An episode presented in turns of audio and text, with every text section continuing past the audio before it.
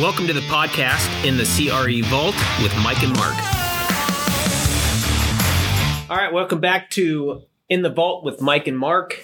Uh, we are at the Union Bank Place, and we're we're coming at you today with a little podcast highlighting retail. How are you today, Mark? You know, I'm doing excellent, Mike. And and I think the, our last one, I'm trying to think back to what the last one. Oh, we did medical. Medical. And that, and that, was- that was a ton of fun. And unfortunately, it was probably more more of a uh, Barbara Walters episode where I had I had you on the hot seat and, and a- asking questions and you answered them because I, I got to be honest with you, the medical side for me is a, is an anomaly, and I just I, I don't understand it, and I, I wish I did, but I don't. And so well, I cried three times, yeah, and we had a box of tissues. we we, Well, we got through it. we had to pause. You were over in the corner in the fetal position and uh, and just crying and sucking your thumb, but I think we made through it. I think it turned out okay. Before that we did some industrial which was the industrial is the the, the it is a hot topic but it is uh it is just as as boring as they come as in a conversation. And i think back mike is to our our podcast or uh, not our podcast but our market reports. And and we do you know we recap the industrial office and retail and somebody gets up there and talks four or five minutes about the market and and we invite everybody we know and the city comes and listens. And and it's always funny that when we do the market report the first person to speak is always retail. Yeah, and if you look in the crowd everybody's listening and everybody just wants to know what, what's going on with retail and, and, and sometimes you'll see people taking notes yeah. and then that, that, that, that person will leave and then up pops industrial and it is it is like communion time at church everybody starts going out Yep. the back door nobody Where's the- cares Where's the Chex Mix, baby? Where's the check mix? It's time to go, and everybody refills their drink, and and off we go. So um, it, it's funny that our industry, everybody's always interested in what's going on with, with retail. They want to hear the stories about who's going where, and and and I'm sure you run into that too as a commercial broker. When you tell people you're a, a commercial agent, uh, they want to know what's going on the corner. They do. They want to know what's going up, you know, what's being built, uh, throw out a corner, you know, 70th and Pine Lake or something. And it's always the buzz of, you know, who's going where, who's, who's coming, who's going, who's closing, you know, what's going to backfill this spot, etc. And yeah, as we alluded to before, we try to, we try to know that answer before the question comes up. You know, I think most of the time we do. it was is with with all its humor. I was having a surgery. It was an outpatient surgery, and uh, they were working on my hand. And and uh, as I slowly woke up, they uh, they they were continuing surgery. They asked me what I did. I told them. They started. Everybody in the room was asking about what's going on over here, what's going on over here. And at, about five six minutes into it, I had to actually ask if they were still doing the surgery because I think they were more interested in what I was doing. So uh, everything wrapped up nicely, but it's that is our that is a favorable part of our industry. So Well, then you found out it was the wrong hand. it was, and so we, we had to start. We had to give it a go again. Yeah. To the other side. Two casted mark.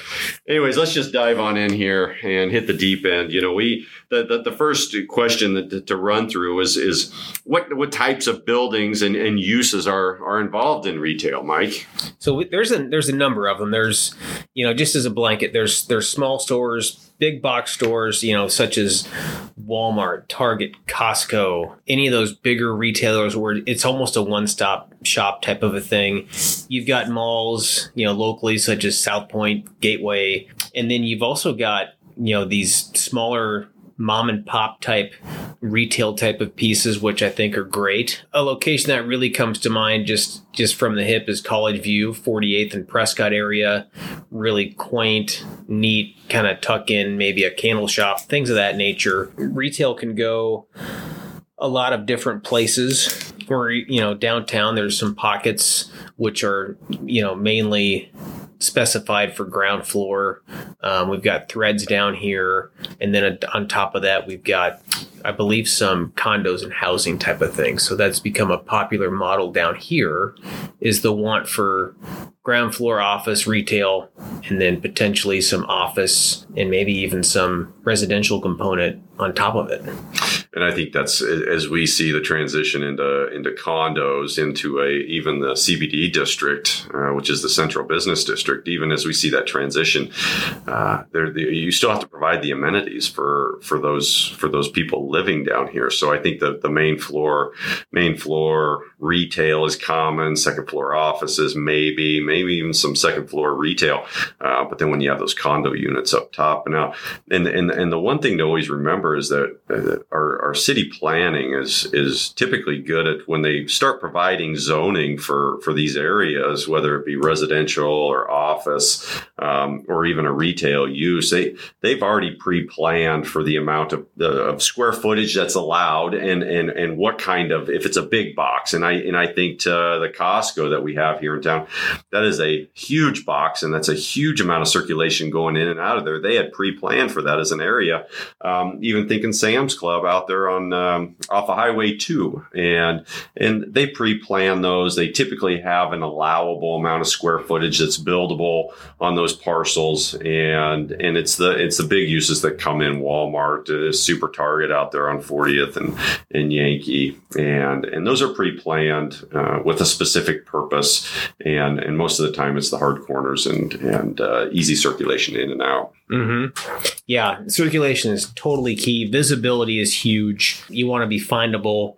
You don't want to be tucked back somewhere where you're more of a destination. You want to be able to capture the the drive by of oh, I forgot this. I need to swing into you know Target, Costco, what have you. Um, easy accessibility, visibility is is huge, and parking. You know, parking is king too. A lot of these stores will now have you know a huge bay of um, the prevalence of online pickup as well, which is new. So that's become quite a great convenience to just shop online and then pick that up the next morning, for example.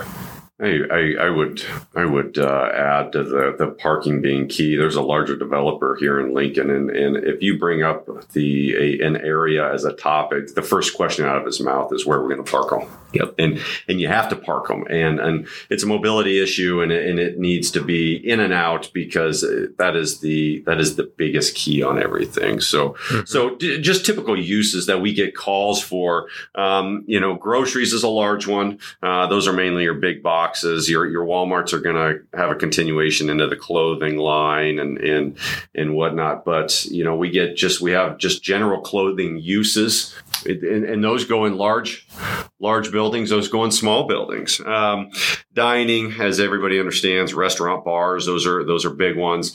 Um, another big one is the the gas station. The the typical a, a, typical keep us busy retail request would be um, would be hair and nails. Mm-hmm. Hair and nails is a big one. They, they say that people will not change two things in their life, and that is their doctor and their hairstylist. It's true. So, you know, maybe a hairstylist is tired of doing the chair rental and they say, I'm ready to go out on my own with a couple other hairstylists. We see that all the time. Oh, yeah. And their clientele typically follows them. They do, and and they are they are so much uh, destination driven. A lot of times they want to see a little bit of drive by activity, but you know, uh, traffic counts are not huge for them. They do want an easy in and out, but a lot of times they want that zero entry so that per- people can park right out front. Right, and and we get those, and we we get those requests frequently. A, a, hair salon is a difficult fill in the fact that they can, even nail salons, they have to have so much plumbing work. So you're typically nowadays with construction costs so high, as you understand, Mike, you're trying to find the perfect fit for them. And a previous hair salon is typically the avenue you go. Mm-hmm. It almost makes sense in one of those for, you know, you could retrofit a current bay in a retail strip. Sometimes it is more cost effective if it's just not even built out yet, um, and you've got the the dirt floor, so you're not having to to redo the concrete. But it's yeah, sometimes it it, it masks out to be almost the same, but. I saw I saw line items for a nail salon here in town that was finished a couple years ago, and it was nearly one hundred seventy five thousand dollars to it. retrofit that and, and add plumbing and add all the fixtures and everything. I mean, it was uh, that's a that's a that's a honker. That's a lot of nails to do. That is a lot of nails to do. There's not enough time. You got you got somebody out there on a soapbox on the corner in a yep. banana outfit, and they're jumping up and down. Yeah, and they're waving around nail polish. We do nails. We do nails. But we should do nails. We should do nails. What are we doing here? You know. So the other the other the, the other hot one um, that that we're dealing with is is vape, CBD. Yep a lot of that motion has to do with the the cannabis sales, possibly. You know, a lot of people are leaning on the legalization of, of medical. They want to get positioned. They want to get positioned because once that becomes you know legalized, if it ever does, once it does become legalized, they they want to have their they want to have their situation. I personally did a project. The tenant leased the space, did a five year lease. They're three years into that five year lease, and they have yet to move in and the, the tenant is actually just paying rent in, in the hopes of at some point it becoming legalized. Yeah, that's crazy. They put up the neon signs, and uh, you you know you're coming upon one because they are they are obviously it's like a beacon in the night sky. It, I, am surprised that they don't get airplanes landing in I their know. front yard because it, it it is if you drive by one at night, it's blinding. Yeah, I'd love to be the neighbor. That's very true. That's very true. So, so the, the, key to space is Mike. T- talk about what you see. What do people request when they're when when they're looking for for for retail? What, what's the major? You know, what, what what are your clients looking for? I think for me, it's, it's typically easy accessibility. And what I mean by that is in, in some parts of Lincoln, we have different medians and the way the roadways are situated, you, you might be left with a right in, right out. And what I mean by that is, let's say you're coming down O Street or Pine Lake or any road, you know, sometimes the only way to get in and out is you're turning right to go in and you're turning right to go out. Otherwise, you have to kind of meander around the back and kind of and come in. A good example of that complex would be 27th and Yankee Hill, Kohl's, Aldi, that center out there. There's some right in, right out type of situations there. Now, having said that, you know that could be looked at somewhat of a negative. However, the visibility is great and people are quick to learn here in Lincoln. You know, if you're looking to get to point A or B in that complex, you know, after a couple times going in, you, you realize, okay, well, I got to come in here and then I got to go out by the light, which would be 33rd and, and Yankee Hill. So people learn quickly. Um, I don't think that's a deal breaker necessarily. Visibility is huge. You know, parking, as we talked about. If it's a national coming in, you know, like a Freddy's or, you know, uh, a scooters, you know, traffic counts, they want that to be high. They want to capture, you know, the drive by people that it's, it's almost an instantaneous decision to go there. They don't want someone to think, I'm going to scooters in two hours and I know it's here. They want to capture that almost impulse, if you will.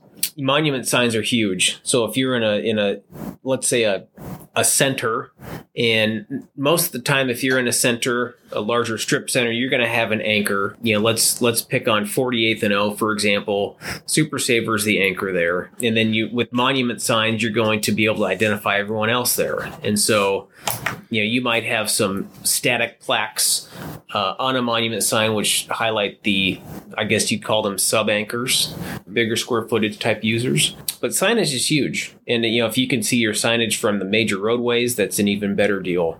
So those are those are some of the main keys to the spaces i think just in general what i'm seeing.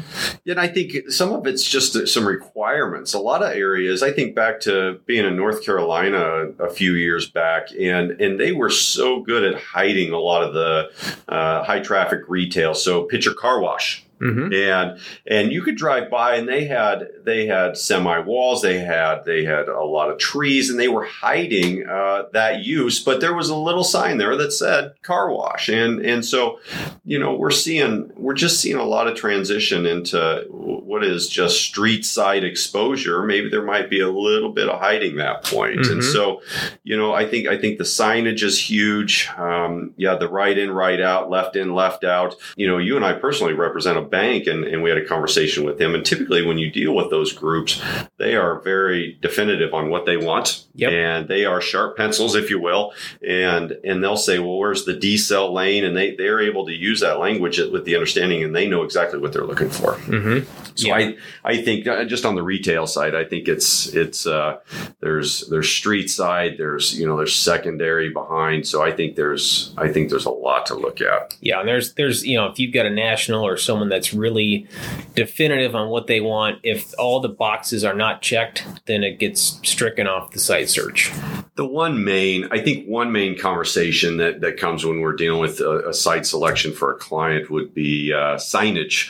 What kind of signage can we put up on the front facade of this building? Is, is there is there size requirements? Do we have to follow? There's two different kinds of sign, you know, neon signs. There's track sighting. There's just uh, what is the requirement? And a lot of times that's driven by the landlord, Mm-hmm. drafted in the lease, and and I, I think that's fair. That's that's one of the major questions is what kind of signage we Right. put on there. How big can it be?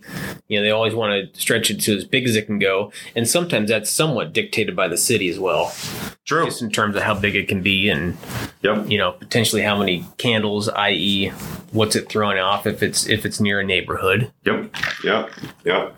So I think, you know, and, and to, to, to talk about retail, I think it's easier to talk about the, the, the lifespan of, of retail and retail was pretty heavy just as walk-in traffic. That was really common. Then the internet hit and then Amazon hit. And I think, um, mail order, you know, was, a- was a big change, but I think the biggest change was in the, you know, 2015 arena.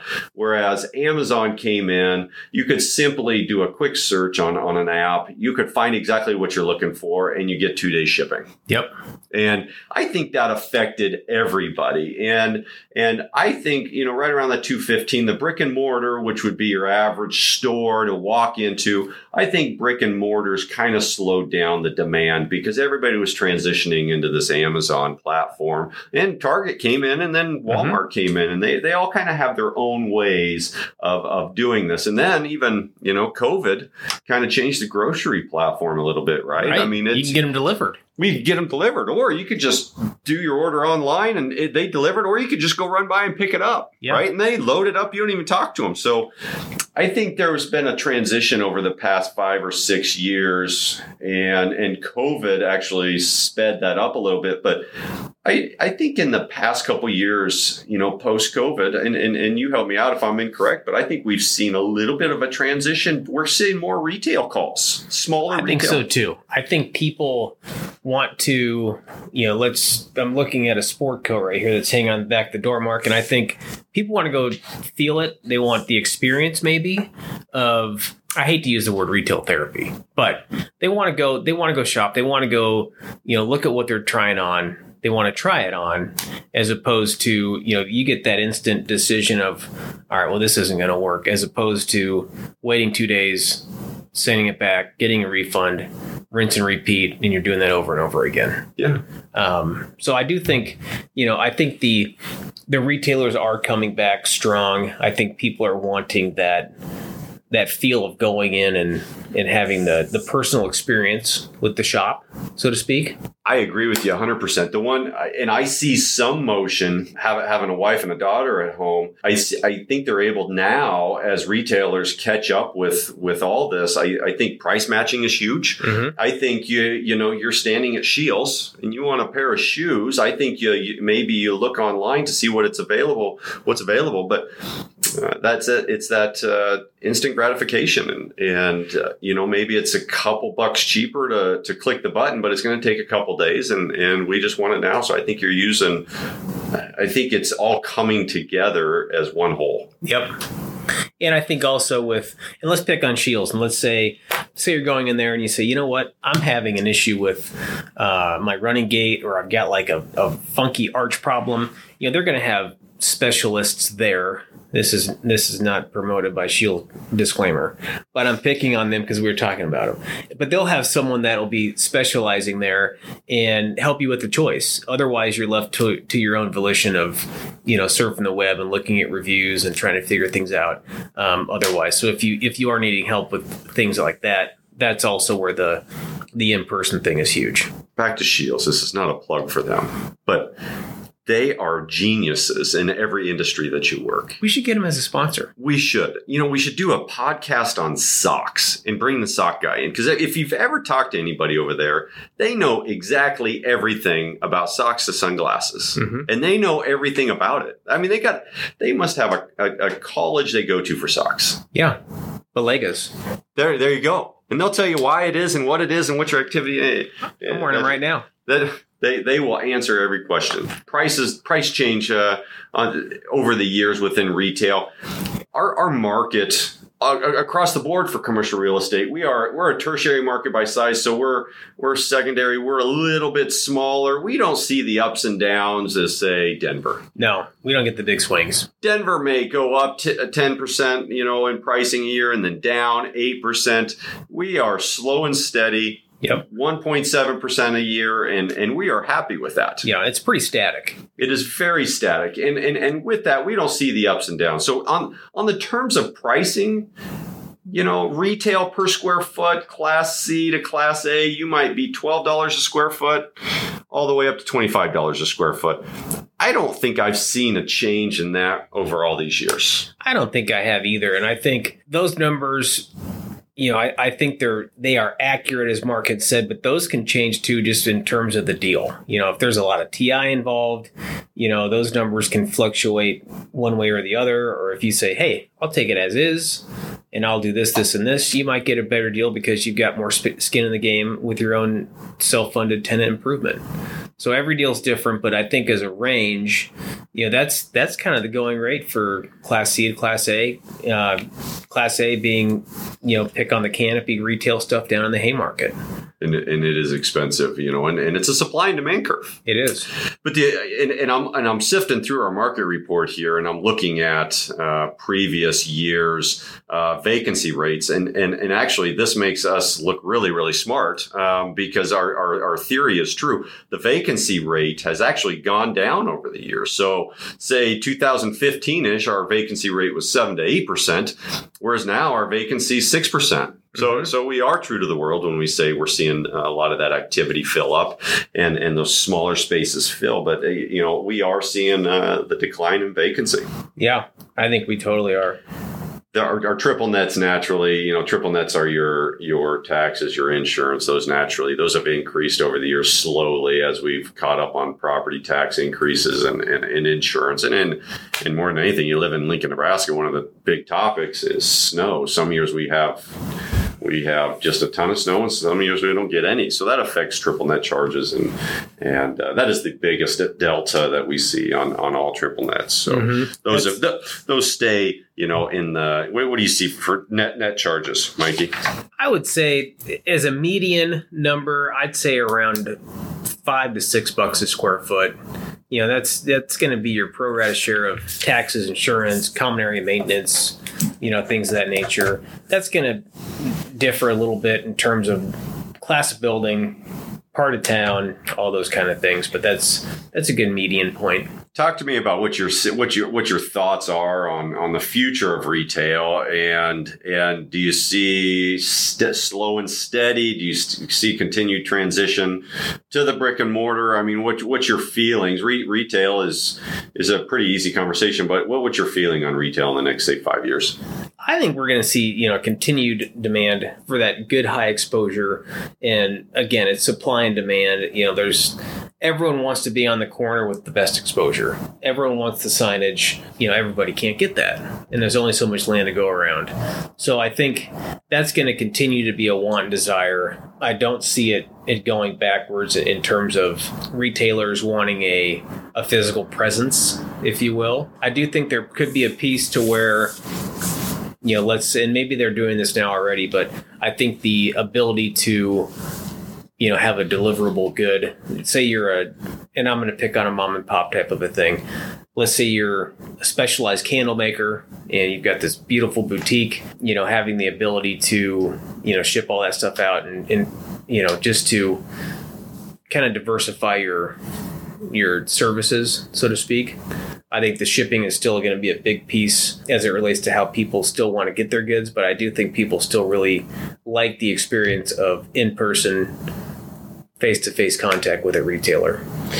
I would I would also add to that. I think the big boxes. I think we're uh, I think the big boxes are still in their infancy stage of trying to figure out order order on your phone, pick it up, and and and their ease of of of transferring to that use. I think we're seeing the self checkouts. Yes. Um, I think I think a Home Depot and their self checkouts. I think of Walmart and their self checkouts as just organized chaos. But they they they're we're in their infancy stage of of people moving to that. And I think over the next five years, we're going to see a lot of those items become standardized. And so I think as, as these small mom and pop transforms their retail, I think the large boxes are, are trying to, to itemize that as well. Mm-hmm. I totally agree. Perfect, Mike. Yeah, I enjoyed this conversation it's an easy conversation to have. I think everybody's interested in it. You know, I think in terms of being living in Lincoln, being local, there is the spirit of supporting local business, um, which I think is important. You know, the mom and pop, and we're all favor favor that if we can. But you know, it's all about going back to what's the easiest thing to get, and that's you know, Super Target, Costco, all those things. So it is, it is, and sometimes it's mass quantity is in Costco when the Costco is in the conversation. So. I got three thousand rolls of paper towels last night. Have you ever walked in there and just not spent last week's paycheck? I can't get in my garage. I, I don't. I don't know how. I don't know how anybody does it. It's uh, it's it's the it's a way of life, and you just get oh, there. We'll wrap it. We'll wrap this up with a fatal mistake, and this is one. this is a pro tip from FMA, and it's even if you don't think you need a cart at Costco, get a cart. Because I walked through trying to think I was going to get one thing. Yep.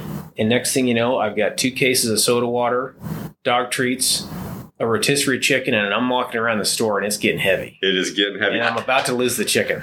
I think back to April, I think that was April of 2020 when COVID hit. And people would go to Costco and fill their SUV with toilet paper. It was like supermarket sweep. It was like Armageddon, and we are we're providing new we're providing toilet paper for the entire neighborhood. Yeah. And they still have enough for the entire neighborhood, even three years later. It is. Can toilet paper expire? I, you know what? I, I hope not because they have they have plenty to go around. Well, on that note, Mark, have a wonderful day, and we will talk to you next time. Looking forward to it. Have a wonderful day. Thanks, Mike. Bye.